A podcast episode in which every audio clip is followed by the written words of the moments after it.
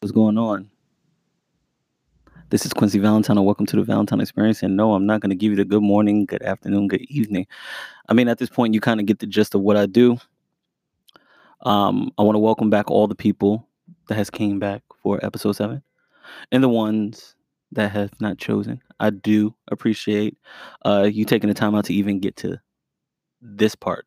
Um, episode seven obviously is uh, it's a little bit different uh, than the previous episodes, but I give you that, you know, from time to time. Uh, seven obviously meaning the the number seven, meaning spiritual completion. So um, as I get to episode seven, or as I arrive to episode seven, uh, I feel a lot more complete. I feel at ease sitting behind this microphone and kind of uh, just having a conversation with myself. And you guys come along for the ride.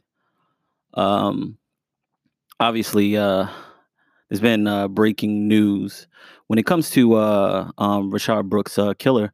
He's actually been indicted on ten different charges, and I kind of want to just start it right there, um, because it's it's a it's a jump back to the previous episode, um, and then it's it's kind of like okay, there's some type of progression, uh, there's some type of movement, and it's not it's not a uh, a big one, but it's a little step towards um, trying to get this man convicted for brutally murdering a man that was unarmed and um, he clearly was inebriated. So uh, we need to get these monsters off the streets. These uh, these slave catchers. That's what the fuck they are. They're slave catchers. They are they are your bullied, intimidated kids that grown up and their balls dropped, so they wanted to be fucking cops. And not to bash all cops, you know, I mean, there are people that don the uniform that are are yeah, yeah, slightly decent. And only reason why I say that is because I do have a cousin that is the chief of police in New York. Um, I'm not gonna say exactly what city he's the chief of police, but he is the chief of police. So I mean, as far as like having family ties to uh people in authority, um, I do have those ties, but I still have my reservations due to the fact, obviously, the things that I've experienced. Um, me personally being uh, beat by cops when I was uh, younger, um, and then being accosted by cops leaving out of a party. Uh, and it's not to kind of just jump into it, but um, I had an interesting situation when I was about 17. Uh, my partner, um, his name was RJ, and he uh, we were actually walking up the street from a party, and the party got a little rowdy. Um, and it's not for me to say, well, you know, somebody didn't deserve to be arrested, but they were hurling um they were hurling uh, bottles at the police officers. And as they hurled bottles at the police officers, um, I'm walking up and they were like, Where are you going? I'm like, I'm going home. And, you know, me and my partner RJ, they were like, I mind you, I've had facial hair for what? Since I was like 14. And he was like, How old are you? I was like 17. He said, he asked my partner, How old are you? 18.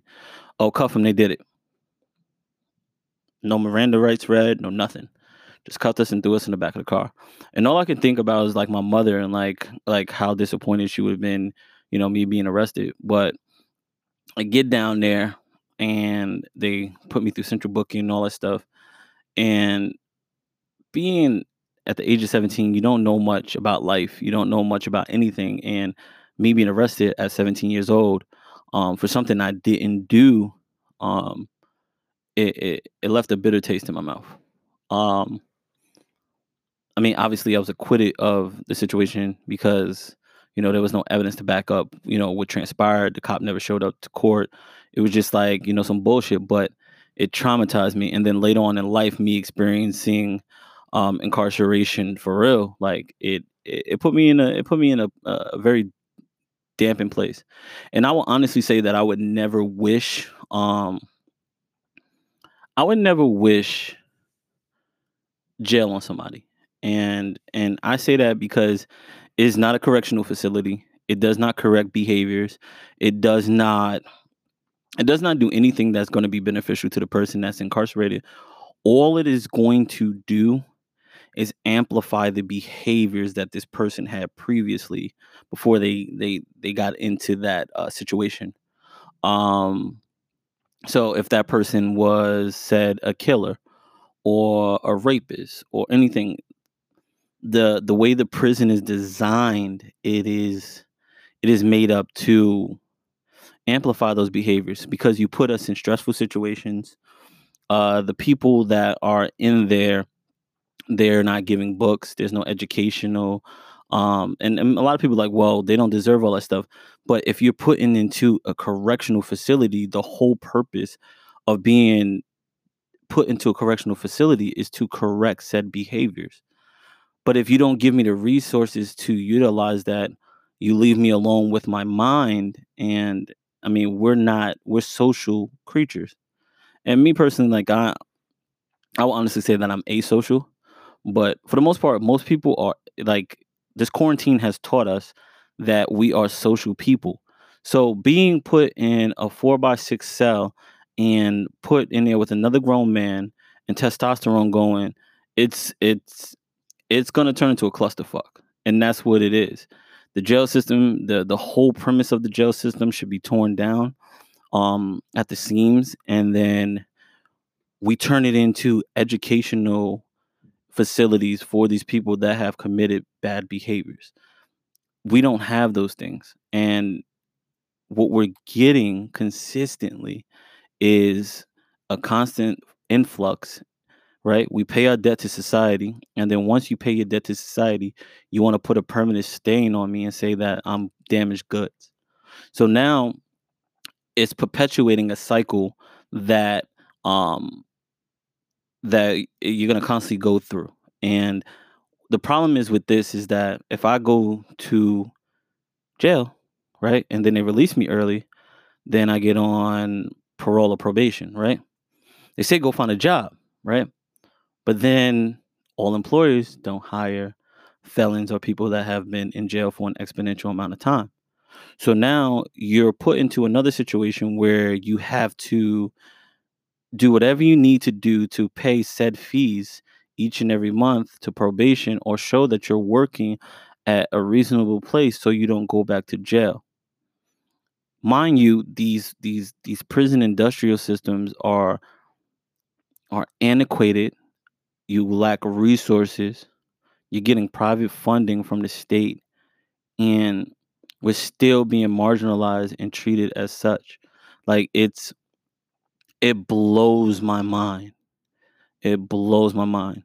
Um, watching how the COs mistreat the inmates and how the inmates interact with each other, it's it's crazy. And it's not for me to be a Debbie Downer or make anybody feel anything uh, that or feel less than. It's just for people to understand that me personally, based on what I've seen uh, from my father being in jail for an exponential amount of time, from me uh, temporarily being incarcerated, for me to see these things and seeing like my father. I look at my father now and he still hasn't adjusted fully to society. He's three years removed from prison and he still hasn't adjusted society. He's when I have conversations with him, he goes in and out. And that's he he he essentially has PTSD.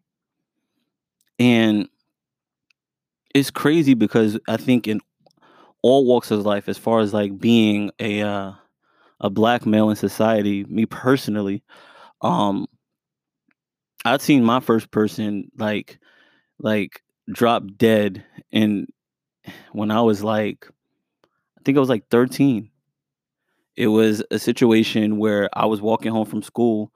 I was walking to my cousin's house and I heard two gunshots and the car just sped off and I seen old boy just drop to the ground.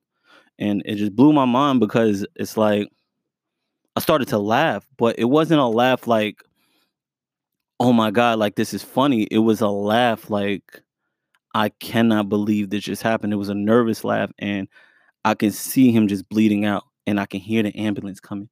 And for a moment, everything froze. Like I didn't I didn't understand it. Like it didn't register to me what transpired with this man. Like his life is leaving his body.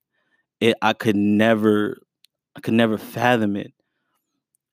And it blows my mind that I deal with like PTSD on a daily basis. I mean, just being black in America, you you start off playing defense and the offensive skills are not taught to us. And when I say the offensive skills, I mean I didn't learn about financial literacy until I was in my late 20s. Like understanding exactly how to manage money. Right? And they're like, well, you in your late 20s, you should have learned that. But you got to understand that in in life, financial literacy on credit and stuff like that is not actively taught to us. Um I look at my mother, she she worked from check to check. I look at my grandmother, she was a business owner, right? So she understood finances and how to how to utilize it and how to capitalize and uh what exactly residual income looked like. My grandfather, God rest his soul, um, he also understood financial literacy. And I look at my uncles, my uncles um, I love them to life, and they understand financial literacy and how to optimize off of a dollar. But um, my grandmother had five children, and you had you had two adult males. They were the two oldest. They were about a year apart, and then you had my aunts, and then my mother. My mother being the baby of the um for the the bunch. Um, my mother like uh is a very interesting is is a very interesting character because she understands a lot of stuff, but she can't convey it where you can utilize the resources. So growing up, it was like, oh, I have all this information and this can help you. And I'm like, all right, cool. How do you apply it? Right? It's kind of like, okay, I can tell you about 609 letters all day, right? And I challenge anybody and everybody to go look up what a 609 letter is. A 609 letter is a way to dispute anything that's on your credit report and to use the verbiage that you have to use. There's a specific way you have to say things in order for the major credit bureaus to actually remove said account off of it, off of your uh, credit.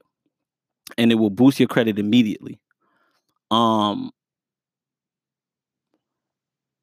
it's going back to resources and understanding and my mother knew a lot of information but she didn't know how to convey it. So it was like here's all this information here you go. And i'm like being a young man it's like how do you apply it?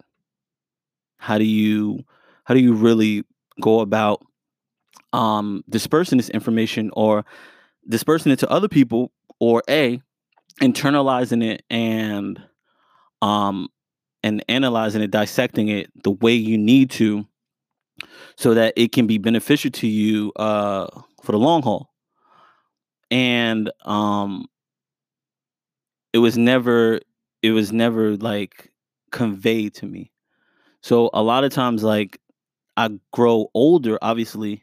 As i become an adult i became a father I started to learn a lot more things. And I can credit that to a specific someone um, for for getting me to understand how to utilize um, my uh, my talents as well as expand and profit and monetize the things that I do. Uh, she has been a uh, a consistent a consistent fixture in my life that has helped me um, get to the best to get to the best version of me. Um, and then i took the resources that were given to me and then i became the best version of myself. Um, so the information that i I get now, I understand how to dissect, internalize, and then break it down and then disperse the information in a way that others can pick it up with ease. Um it's it's even interesting just listening uh now to myself and how I'm speaking on it because um the information that I'm I'm like as far as like the books that I'm reading uh the four agreements by uh Miguel Ruiz um and then I'm reading a book on depression and uh, I think I've spoke on it on a couple occasions about me dealing with depression and um, how I internalized it and how I dealt with it or tried to deal with it and lack thereof. Um, it's been a uh, consistent battle. I deal with it to this day, but not as amplified as it used to be. Um, because I'm I'm finally happy with the person that I am. Uh, the finally happy with the person that I am when I look in the mirror. Um, so what I advocate towards is uh is is uh self improvement and being the best version of yourself, and whatever that looks like. Uh, your your sliding scale, your barom- your barometer on what you deem success to be is all predicated on how you see yourself and what you feel your limits are, or if you even have limits. And how do you get there and how do you be uh oh, I said how do you be? Uh how do you get there and how to be the best version of yourself? Um you guys uh stay blessed. Into the next segment. Uh i gotta pay some bills and i'll be back hey what's going on? What's going on? So we're back. Just had to pay some bills. Uh so uh, i'm like most people uh in the evening. Uh have my nightcap have my whiskey um and i watch tv right? Um so i'm watching i'm just watching a couple of movies and stuff like this and i started to notice a pattern. Um i don't know if you guys know but i'm a huge movie buff i have easily seen about 18,000 movies in my life I probably can't recall all of them, but I do have my faves. Um, I'm an advocate person of uh, anything black. I root for anything black. That's just how I am. Um, but just watching the colorism in a lot of movies. Uh, I was watching House Party, and House Party is easily a black, like it is a black classic. It is a staple in black culture. So I'm watching it, and I'm watching Sydney and Sharane. And the colorism is always like it's subliminal, but then it's at the forefront. So for example, um Kid and Play. Obviously, we're in the same movie. Kid is the good one. He goes to school, gets good grades, gets in trouble from time to time. Play don't got it together, but he's suave, debonair. He is the sex symbol of the movie. Then you look at Sharane. Sharane lives in the hood. Everybody's in the living room. They drink Kool Aid, right? And then you look at Sydney. Sydney lives in two story home. Uh, I wouldn't say a father's an aristocrat, but uh, he's well off and he owns uh, several markets. And I'm just watching this and I'm just like, this has been a proverbial thing that they've constantly did. So I'm like, eh, maybe I'm just like, eh. So then I watch Martin, right? Tisha Campbell's in that as well, right? Martin is a DJ. And the tall black guy, Tommy, right? He has no job. Wow, right? Cool, cool, cool, cool. So maybe I'm just bugging. So then I look at Gina and I look at Pam. So I'm like, well, Gina and Pam both work at the same uh uh ad uh ad um agency. So I'm like, maybe it's just that. No, Pam can't keep a man for some reason. And her breath always stink. Per the show. But again, Tisha Campbell's character, Gina, has it all together. Her father and mother are doctors. I'm saying all this to point out how Hollywood consistently looks at us. And they look at us that that way so much so that you see it on our everyday everyday life.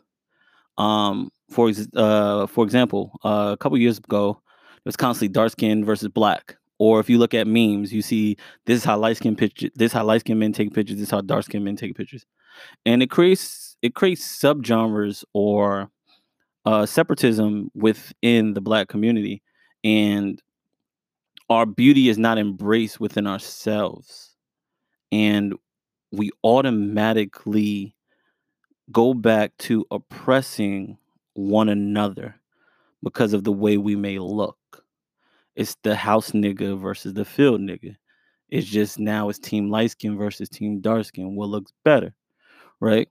Um, we make it so synonymous that light skinned men are not or more prone or to be they're softer than dark skinned men. Um, me being a dark skinned man and seeing that, but then my mother being light skinned. Um, I have light skinned friends, but then I have my dark skinned friends.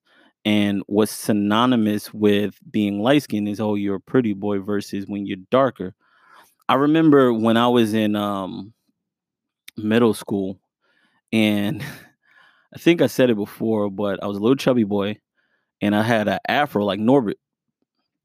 And I remember this girl like mm-hmm. she was talking and we were having a conversation and then her friend came over there and was like, I don't even know why you talking to this nappy head little nigga. He ugly as fuck. And I was taken back. Like I was hurt. Like all of me was hurt. Like I was I, I couldn't get it together because I was like, damn, why she call me ugly? So my first response, and no, I don't call women bitches, but like, you fuck you, you ugly bitch. And then later on that year, I, I found out that she was like, "Oh, I don't like dark skinned guys." So that wasn't personal against you. It was just like I don't like dark skinned guys. So because I don't like dark skinned guys, and you were talking to my friend, I just felt as though I had to jump in and kind of save her. That's the oppress, oh, the oppressed oppressing the oppressed. Like it's just it's something that's that's that's woven into our fabric that we have to break. Um, we don't look at each other as one cohesive unit. We look at it sub. It's kind of like uh, when I look at Christians or Muslims, when you have, you know, you have your Sunni Muslims versus your Shiite, right? Or you have your Pentecostal versus your Baptist, like your seven day Adventist. They, if you practice something or something is you, you have to find a way to to to work together and be cohesive. And what I noticed um about that is that we we look forever every opportunity to be more superior than the other. And that's something that was learned behavior and anything anything that can be uh anything that is learned it can be unlearned. So um i said all this to say that we have to be better uh, we have to love each other and um, we have to look for opportunities to lift up each other. Um, we shouldn't allow colorism to beat us in the ground. And there's a lot of stories that I can tell you about colorism, but I won't. Um, it's just to get you guys to understand and open your eyes that we're we're we're working on the same side. Um, the only difference is that you know the slave masters visited your grandmother, grandmother, grandmother's quotas and didn't visit mine, and that's the only difference. Um, and that's not a knock on you. You're not. You're you're. We're not we're not any different. We're working with the same struggle. Um, you're just your melanin is just a little lighter than mine. So we have to work together to be brothers and sisters in the eyes of the universe so we can so we can move forward. Um and we have to stop being scared of one another. That like we my black is no different than your black. Um my struggle is not going to be no different than your struggle. So when I say this, it comes from uh, a place of love and appreciation, and um, we got to be better. We have to be better with protecting our, our uh, our most prized possession, our gods, our goddesses, um, are black women, the ones that from the beginning of time has always, always advocated for us, that has always loved and appreciated us. Um, who are we to downplay and and make them feel less than? The black woman deals with so much, and they're the most educated in the United States. You understand? I, I need you guys to understand what I'm saying. They are the most educated, right? But they are the least respected, the least paid, right? Nobody hears their cries, but they advocate and love us no matter what. And they push for us to be great. The problem is that they're asking for us to be accountable for our behaviors and we refuse to do so. Um I think we are the and you got to understand that their frustration comes from you got to think about this they are the only they are the only ethnicity that out earns their counterpart their husband or their or their partner they out earn them. No white man they don't and you can look it up. There's no white there's no white woman that out earns the white man. There's no chinese woman that out earns but when it comes to black women they do. So the thing is like they're so hard on us because they want us to be the best version of ourselves. You can't walk around and want to have the king status but not follow up with what needs to be done and make those power moves for you to be the best version of you. You got to stop calling them bitches hoes thoughts fuckers whatever you call them you need to stop. We we're at a place where we we can be at the precipice and we can work as a cohesive unit but you have to understand that you have to honor the ones that have been there even when things haven't been the greatest. Um and this is speaking from personal experience um i wasn't always appreciative of the black women that i've encountered so this is i wouldn't say a formal but an informal apology for not being for not for not taking heed to a lot of things that I promised myself to do to follow through with. Um, I wish more brothers would understand and be more empathetic because not only do women deal with the bullshit from the toxic uh, white culture, white male establishment, but then they come home and they deal with us too. It's it's it's astonishing um, when you have so much time to yourself and start to see the errors of your ways. And you can't change anything unless you're willing to change yourself. You guys have been awesome. This has been uh, a very therapeutic podcast for myself. I hope others find uh, a little bit of salvation in this and i appreciate this. Again this is episode seven, and I'm out.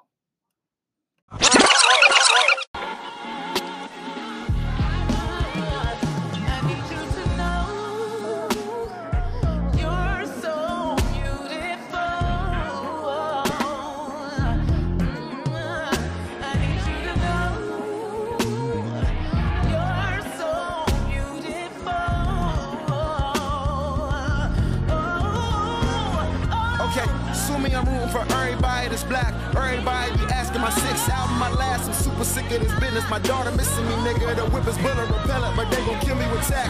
Niggas really on clout, they ain't checking for stats. Who a decade or better, give niggas decade of rap. Respect is in order, hate me better, do it loud. Ooh, for everybody black. Haters say that's crazy, wow. It's crazy, wow.